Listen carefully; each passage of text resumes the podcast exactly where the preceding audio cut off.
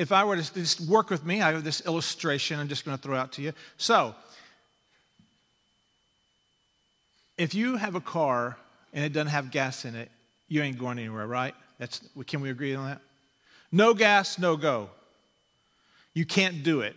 A car needs gas. So if you don't have gas, it doesn't go. If you don't have a baseball or anything that looks like a baseball, you're not going to play baseball, right?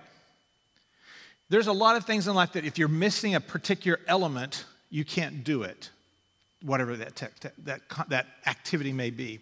Well, in this passage that we're going to look at today in 1 Corinthians 13, what we're going to learn is that Paul, Paul is telling us that there is particular element that has to be in place for church to be church, for church to be a God honoring, God inspired, God energized, eternal value church. And so Paul is telling us in this passage that you can do all everything right, but if you don't have love, you've done nothing. And that's what he's saying to us today. Today we're going to be in verses 1 through 3, and next week we're going to be in verses 3 through or uh, 4 through 8, looking at this passage. And what happens here is that, is that as everything, the context for what we're reading has value and gives us some kind of direction for where we're going and why he's saying it. And so the First Corinthians, this, this church this book in general is a, it has a host of topics in it. It discusses spiritual gifts, it discusses marriage, it discusses church governance or order in your local church. Um, it talks about food to idols, the weaker Christians, the weaker brothers. It talks about sexual immorality, division upon the, among the members, dealing with sin in your church. And then in chapter 15, there's this glorious treatment, this glorious explanation by Paul of the resurrection of Christ. And, you know, and it's it's just the text you go to for Easter. That's it, you know, the resurrection of Christ.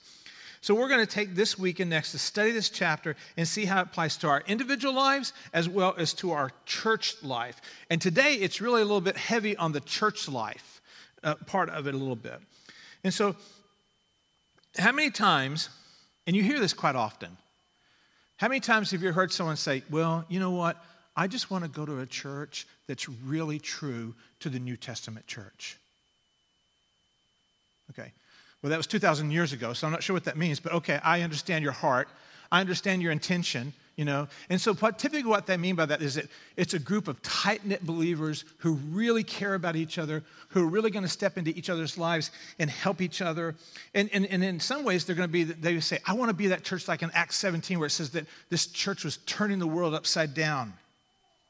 You know, and yet what we do when we say those kind of things is we're focusing on the church in Acts. We forget about those churches in Revelation. that he had very little good to say at all about those churches. They were a hot mess. And we forget that all the epistles are addressing an issue, a problem in the local church. And First Corinthians is just one hot mess. That church in Corinthians was in Corinth was a hot mess. So if we say that we want to be like the first century church, well then if we're looking at all the problems they have, we're right there with them. We're doing great. We're just like the New Testament church. We got issues, we got problems, we got failures, we got weak links. We're just like the New Testament church. So we've accomplished that here at Crossing quite well. All right? And so, um, in, but fortunately, we don't have some of the same problems. But the Corinthian church, they had, they had incest, they had fighting and bickering and taking sides and immorality. There was just a, a vast amount of carnal living. And somehow or another, in the midst of this, they didn't have the maturity to engage all that and to manage it well. And what's really interesting is that Paul, being a mentor to the church, and they still didn't have that in place. And here Paul is in three letters. They refer to a letter we don't have. We have this letter, and we have Second Corinthians. In the course of three letters, Paul is trying to step in and address the mess and trying to steer the ship right. And in trying to address all the issues, we, have the we are the benefactors of learning so much about what he was doing there that we could learn from it ourselves and benefit from their mistakes and benefit from their lessons.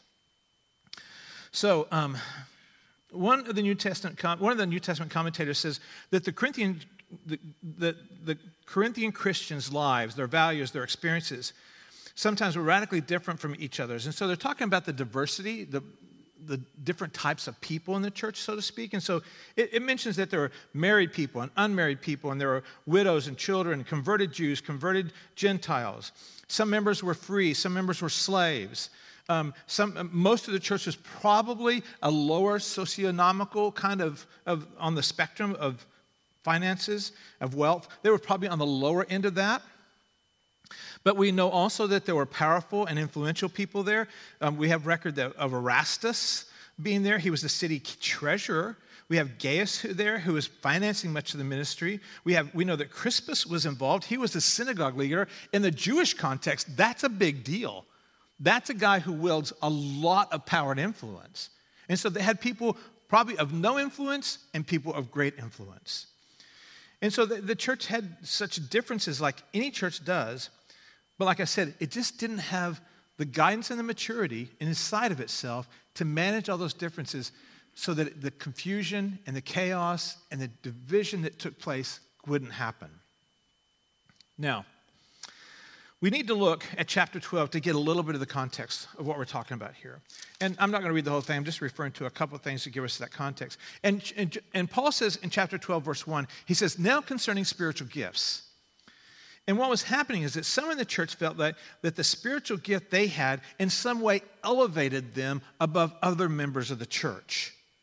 So it's kind of like, because I have this gift, I am more important and I have more to contribute to our church. And if I'm not there, you know, it's that kind of attitude, right? And so there are people, because they had a particular spiritual gift, they felt that way about other people in the church. And Paul makes the point that it is God. In verse 11, he, he, he kind of says this thing. He goes, God gave everyone their gifts. In, in essence, what he's like going, this is like going, why do you think you're something? Because you didn't have that gift yourself. It was not because of who you were. It was not because of your abilities. It was not because of your talents or skills. God gave you that gift. So why is it that you think you're somebody? God's gifted everybody with a gift, and none of them are more important than another. Then in chapter, in the same chapter, verse 12, he goes, It's like the body.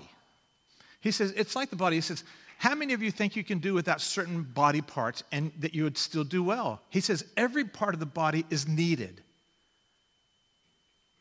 And so that's the way the spiritual gifts are. That's the way everyone in the church is. All parts, everyone is needed. Everyone is important. And then in verse 25, he says, There should be no division in the body, but that the members should have the same care for one another. And some have concluded that there were more, that some of the people in the church have concluded that they were more valuable to the church because of what they contributed financially or spiritual gifts or whatever. And this, along with other sinful attitudes, led to hurt feelings, divisions, arrogance. It led to somewhat of a, of a spiritual caste system you know, you've heard of the caste system in India where there, were, there are, you know, different grades of people in the social scale.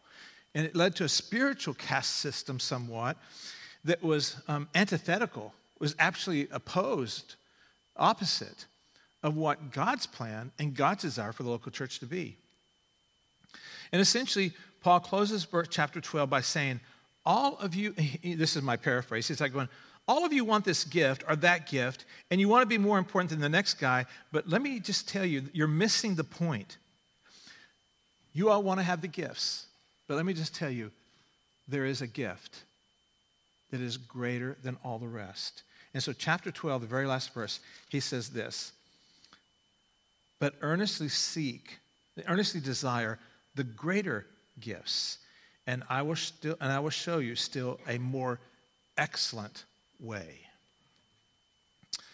Let's read verses 1 through 3. All right? There we go. I'm reading from the New American Standard, all right? If I speak with the tongues of men and of angels, but do not have love, I become a noisy gong or a clanging cymbal. If I have the gift of prophecy and know all mysteries and all knowledge, and if I have all faith so as to remove mountains, but do not have love, I am nothing.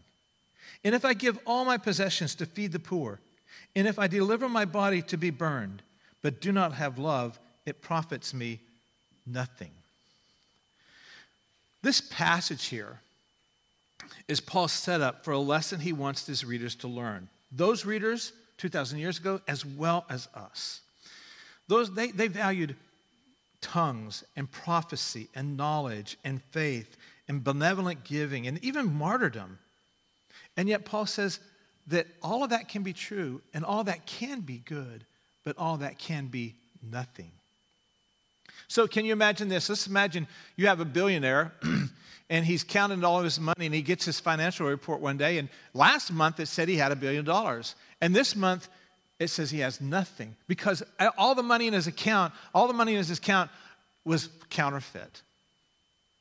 So, can you imagine a billionaire who thinks he has innumerable amount of money and finds out he has nothing? That's what this church is learning right now. That's what the Corinthian church is learning.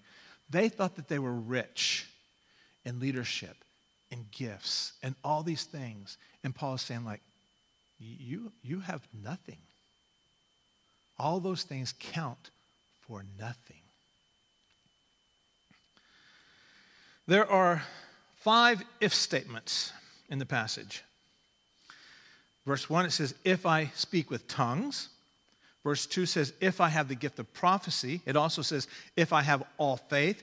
And verse 3 says, If I give all my possessions and if I deliver my body to be burned. All of those statements are meant to grab the attention, and they're hypothetical, you know, but really also, you know, that Paul can get, he has a, sarcastic, a sarcastic bent to him at times. And this is one of those times. It's kind of this hypothetical, sarcastic, you know, so what if I had? You can kind of hear that a little bit. So what if I had? And he goes, it'd be nothing. So what if I had? So let's let's look at this. And um, so, the result of not having love, in verse 1, he says there, If I speak with the tongues of men and angels, but do not have love, I become a noisy gong or a clanging cymbal. So he says, the result of not having love, and that first one is being just noise. This illustration I really like it, it, it, because in the context, listen to what he's saying. He says, he's talking about them speaking, making making sounds, right? And then he says, but if you don't have love, all those sounds are just noise. Think about this. He even uses the illustration of a clanging cymbal. Now, I've spoken to a couple two in between services, and I found out that I'm wrong, but I'm still going to go with the illustration anyway, okay? But can you imagine this? I don't think that there's anywhere around where they advertise t- live tonight. It's a cymbal solo. Please come. And the guy's going to play there, stand there and play nothing but cymbals. It doesn't draw a lot of people. Not like a violinist, soloist, or flute, or trumpet. And so he says that, that, that speaking in tongues but not having love, you're just making noise.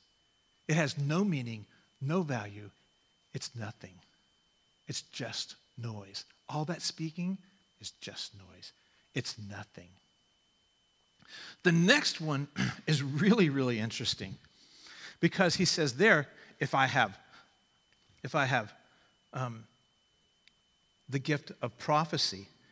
And listen, look at the alls in this verse all mysteries, all knowledge, all faith.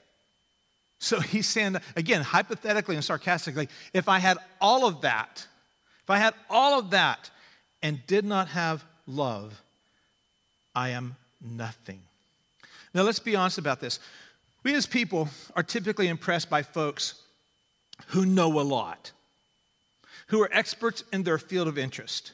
And we as Christians are especially interested, and let's just say it, are often in awe or impressed by people who can quote a lot of scripture and can tell you all the original languages and what they say and what they mean and can connect the slightest, slightest, slightest, like strange, random verse in the Old Testament and connect it to something New Testament and say, oh, Did you see that? And, you, and we all listen go, Wow, I never saw that. This kind of person we're talking about here finds meaning in all the genealogies. That's what we're talking about. And he goes, That person, he can do all that. He can find all that stuff. He can know all that stuff.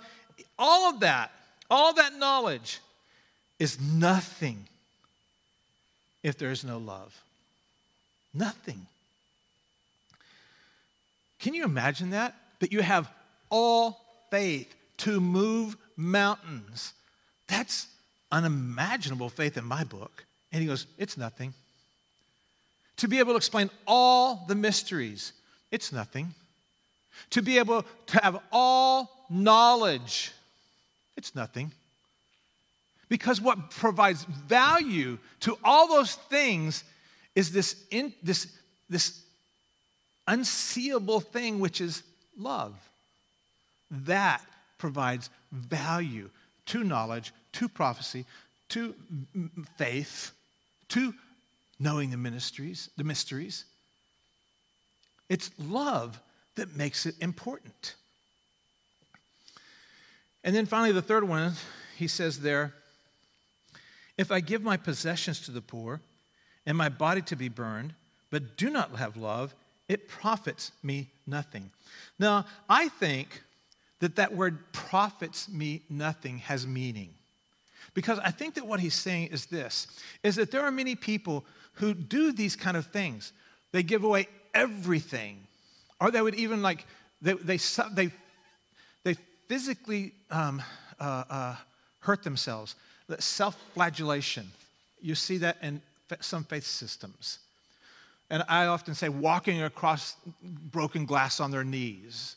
That there's this physical suffering, and what that's supposed to do is it's supposed to gain favor with God. It's supposed to show, look what I'll go through for you. Look what I will do for you. I will give up everything for you. And in some form or fashion, in their faith system, which I'm going to just say is, is void and vacant of real faith, in their faith system, they have to do things to be able to get God's affirmation and to make sure that He is still happy with them. You see, none of us would think it's, it's right to sacrifice a human. But many, many faith systems throughout history have sacrificed humans or babies to appease the gods. But there are many, many of us who still think we have to do something. Maybe not sacrifice babies, but we got to do something to appease God. That's the point of the gospel. Is that we receive God's grace, which means we get something that we didn't, I mean, we didn't deserve it, we didn't earn it. That's what God's grace is. That's what forgiveness of our sins is. It means that we get forgiveness that we didn't earn. And I think that a lot of people who are still giving everything away, not all the time, I'm not saying all the time, but a lot of people who are giving everything away, or a lot of people who are suffering physically, even to the point of martyrdom, are doing these things because they're trying to appeal to appease God. They're trying to make sure he's in favor of them. So they would, and that's why I think he says, it does not profit me to do these things. He says, those things are meaningless if there is not love. Now, at this point in my sermon, uh, my preparation, I was going to say that the American church has a very warped value system.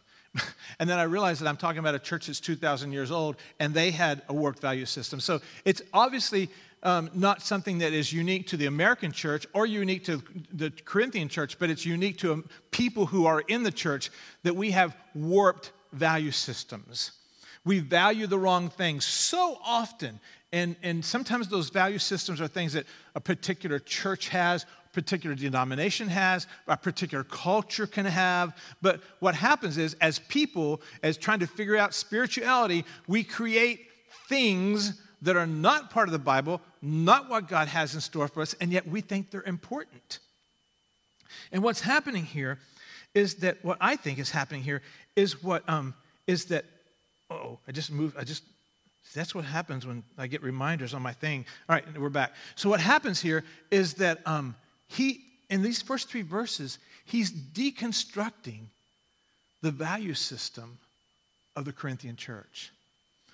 All the things they thought were important, he's just pulling, he's, he's like just taking them. It's like all the things they think are important are all these balloons, and he's just taking them, popping them one after another. Not important, not important, not important. Tongues, no.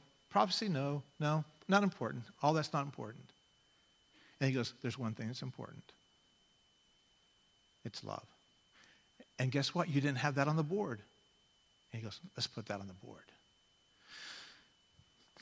As churches, as contemporary American churches, some of the things we do to evaluate success or, or we evaluate that things are going well. There are some things. Tell me something. See, we used to do this in crossing a lot before COVID because of the camera. We don't do it as much, but there's no camera in this service, so we'll do it. Talk to me. What are the, some of the things that you've heard of or you think tell us that a church is succeeding? Talk to me. Todd, be the first one. These people, we don't do this very often, so you have to be the what? Attendance. Good. Good. What else? What's other things that we think make us a successful church? What? Size of youth. How many kids are in your youth group? Yeah, that's right. Or if you have younger kids, what's, how many kids do you have downstairs? In your son? Yeah, what else? That's a good one. I don't have that one on here, but that's a good one. Yeah. What else? Uh, giving. Giving, that's right. Good. Giving is another one. Yes, Irene. Community outreach. Community outreach. Uh, that one's in here. Exactly. Anything else? Uh, missionaries. missionaries? Yep, missionaries. Buildings, exactly. Good. All those things. Todd, you already said one. I'm sorry, you only get one. No, go ahead. Church, choir. Church exactly. Yeah, so this is what it is. It's attendance is the first one. There's an entire industry, a church industry that's built around telling us how to grow our churches. There's books, there's seminars, there's conferences, there's podcasts, there's um, instructional booklets. This is how to break the 250 the, 200, the, the 250 attendance barrier, how to break the 500 attendance barrier, how to break the 1,000 attendance barrier. Because in some form or fashion, they've, they're telling us that growth and numbers are important. And yet, the fact of the matter is, is that 80% of the churches in the United States are less than 100 people. Some would say it's less than 75. And so then that would mean that I went to a lot of churches in the past several weeks. I like y'all best. But I went to a lot of churches in the past several weeks. Some of them have been as small as 20, some of them have been several hundred. The one that I'm thinking about that is 20, they've been 20 for a long, long time. And so if they've been 20 members, but they're loving each other really well, that church is doing great. Because the metric is not their size, the metric is their love. You know, but the very first thing people say, well, where do you go to church? Oh, crossing. How many people go there? It's what they say. It's what they do, right? And as pastors, we do it all the time. I try not to, but you're eventually wanting to get to that question. You know what I mean? And so we have this metric that says that growth is good, right? That that tells us something good about ourselves.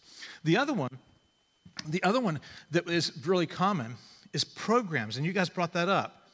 The youth group, um, uh, um, community outreach, the things, some of the things you said are also true.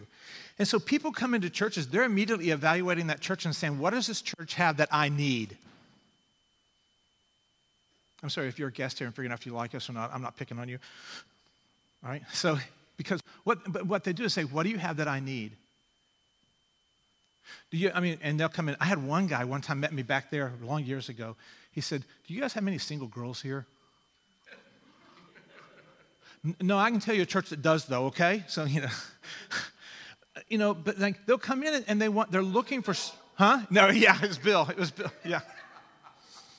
And so they come in, they're looking for certain things. Do you have Awanas? Do you have a Bible based 12 um, step program? Do you have GriefShare? Do you have DivorceCare?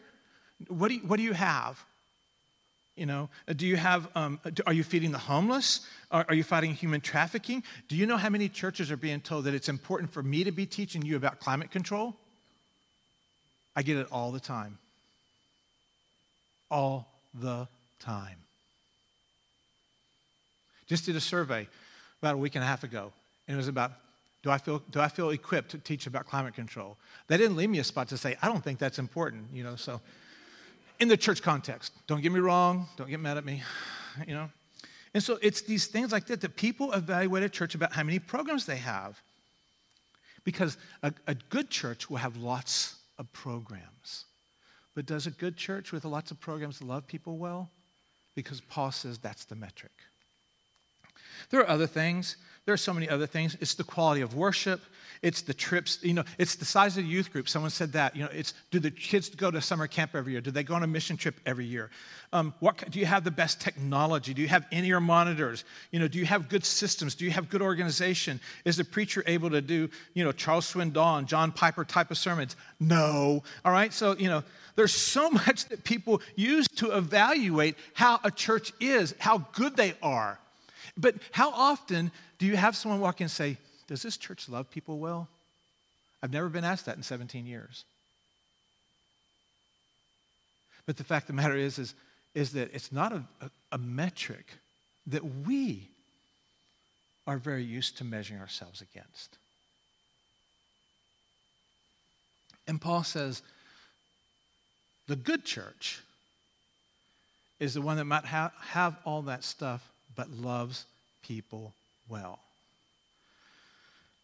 Paul says it counts for nothing if there is, is not love. So you think about that. We could be pouring thousands of dollars into our campus, into our buildings. But if we're not loving people well, there is a church that you know of in a southern state that said publicly, several years ago now, that numbers are important and they value them highly. Numbers are important to us because it was important to Jesus. It was important to God because Jesus preached to 5,000. And the early church, they had people coming to Christ by the thousands. And you know what? Thousands of people go to that church, and thousands more are singing their songs every single Sunday. That he would say, Numbers are important. And the question is, but do they love people? Now, I'm not saying that because I think we do. I'm saying that because this is the way we evaluate churches. They have great worship. But do they love people? Do they teach you to love people? Do they teach me to love people? Do they encourage me to do it? Do they set an example for it? Do we? Now, in a lot of ways, we probably would grade ourselves kind of high on that scale because we've been through a lot of, we've had lots of opportunities to love. And yet next week, you're going to all go home feeling like a failure. Let me just tell you ahead of time, all right? Because God's standard is incredibly high. Incredibly high. And so he says it counts for nothing. It counts for nothing at all.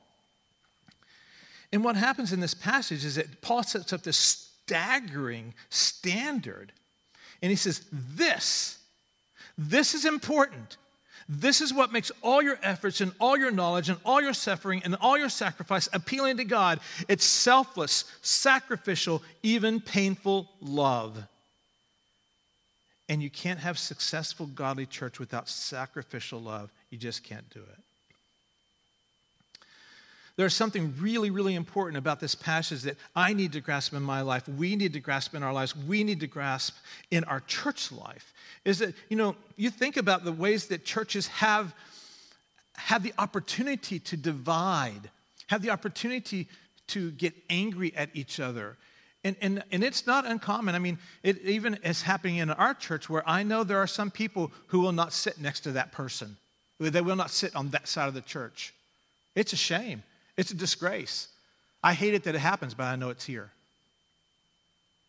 But you know, what happens in churches all the time is that churches begin to have competing needs. And so we as a church have made up our minds to say, we think that young families are important. So what we're going to do is we're going to build ministry, we're going to build ministry, we're going to do, we're going to do programs. I said it, they're admitting to it. We're going to do programs to help our young families grow and prosper and learn how to disciple and, and, and really and make new disciples. Well, I can say this in this service. We have more old people in Crossing we've ever had before. And I've already heard before, like, what do you do for the old people? It seems like you give a lot of pension to the young people. Hmm. What about what about the, the, the other ministry? You know, is, is the other demographic, the other, other lots of us have different needs and all. But what about the 20 somethings? There's not a church in Bucks County that's doing much with it. I, all my pastor friends now go, no, we don't know what to do with those 20 somethings. We're not doing anything very good with them. What about them? Why aren't they stepping forward and like going, what about us? In the context of, of, of resources, financial and people and programs and all, you're like going, how do we do all that? And what happens is Paul is saying to this. He says, what happens is, is when your church loves each other, what they do is they don't let those things divide them. They don't let the, they don't let the young people point fingers at the old people, and they don't let the 27, the 20 somethings point people at everybody else. And all those things, he says, love doesn't let those kind of divisions happen. Because what you do is, as we're going to learn next week, love is, as con- love is more concerned about the 20 somethings than my needs. And love is more concerned about the young people's raising up their babies than my needs. Or love is more concerned, like, are we doing any ministry for our elderly people?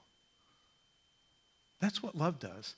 It steps forward and says, We've got it really good here as a family, but what about those people? What about those people? What are we doing for them? Because I love them. So, in the mix of all this stuff, you know, this is how a room full of, of all the different things that divide us that's the way that all these things get put together. The way that church, our church, holds all these differences together is by love. And, and so, thus far today, I've really talked about us as a church family and how love works should be working in our mix here. But really, what happens is, is that I begin to love individuals within our church family, and that's what makes our church family love each other. I've been talking about how this works corporately, but really what it comes down to is individually, how are we doing these things? And next week, when we get in this next passage, these next few verses, there, Paul lays out like really high calling for all of us. And this is what it looks like to love. And so, you know, um, and so, um, you know, uh, you know, the Beatles said it. They think they said it first, and they made a lot of money off of it, you know. But all we need is love. And yet, 2,000 years ago, Paul had already written that. And he goes, All you need is love.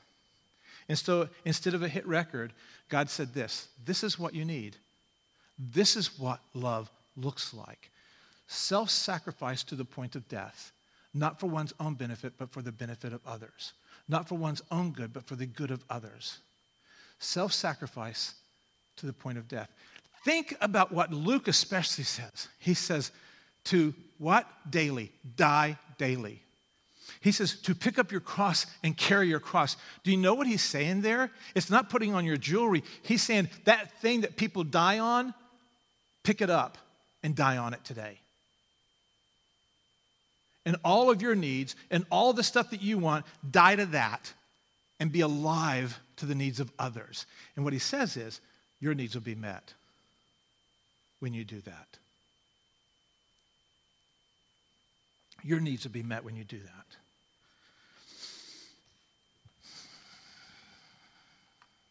Yeah, Jesus is the ultimate demonstration of the love of the Father who sent his Son, who, out of love for his Father, obeyed his Father to his own death.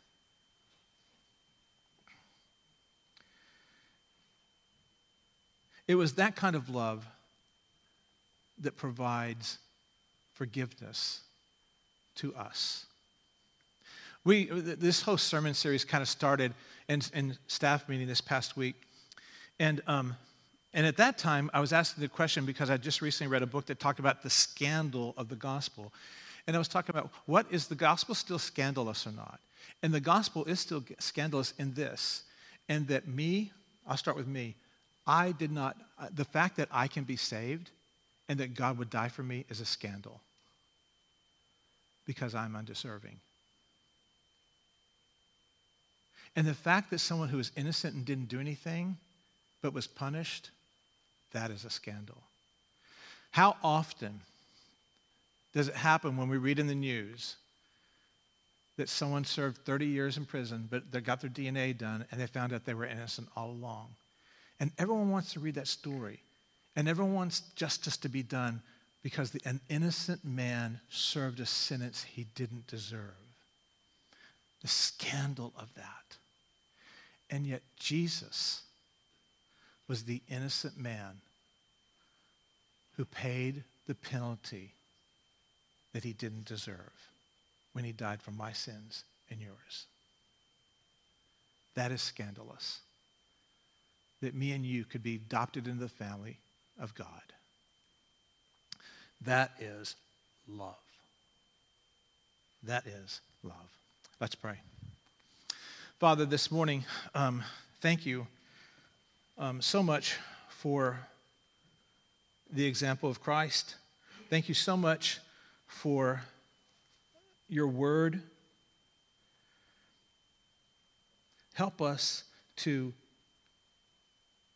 see ourselves in this text and to see ourselves as, you know, next week of being impatient or unkind or jealous or whatever it may be, and then come running to you to ask you to grow us up and to make us into people who love you and love each other in the way that you designed for us to be. In your name we pray. Amen.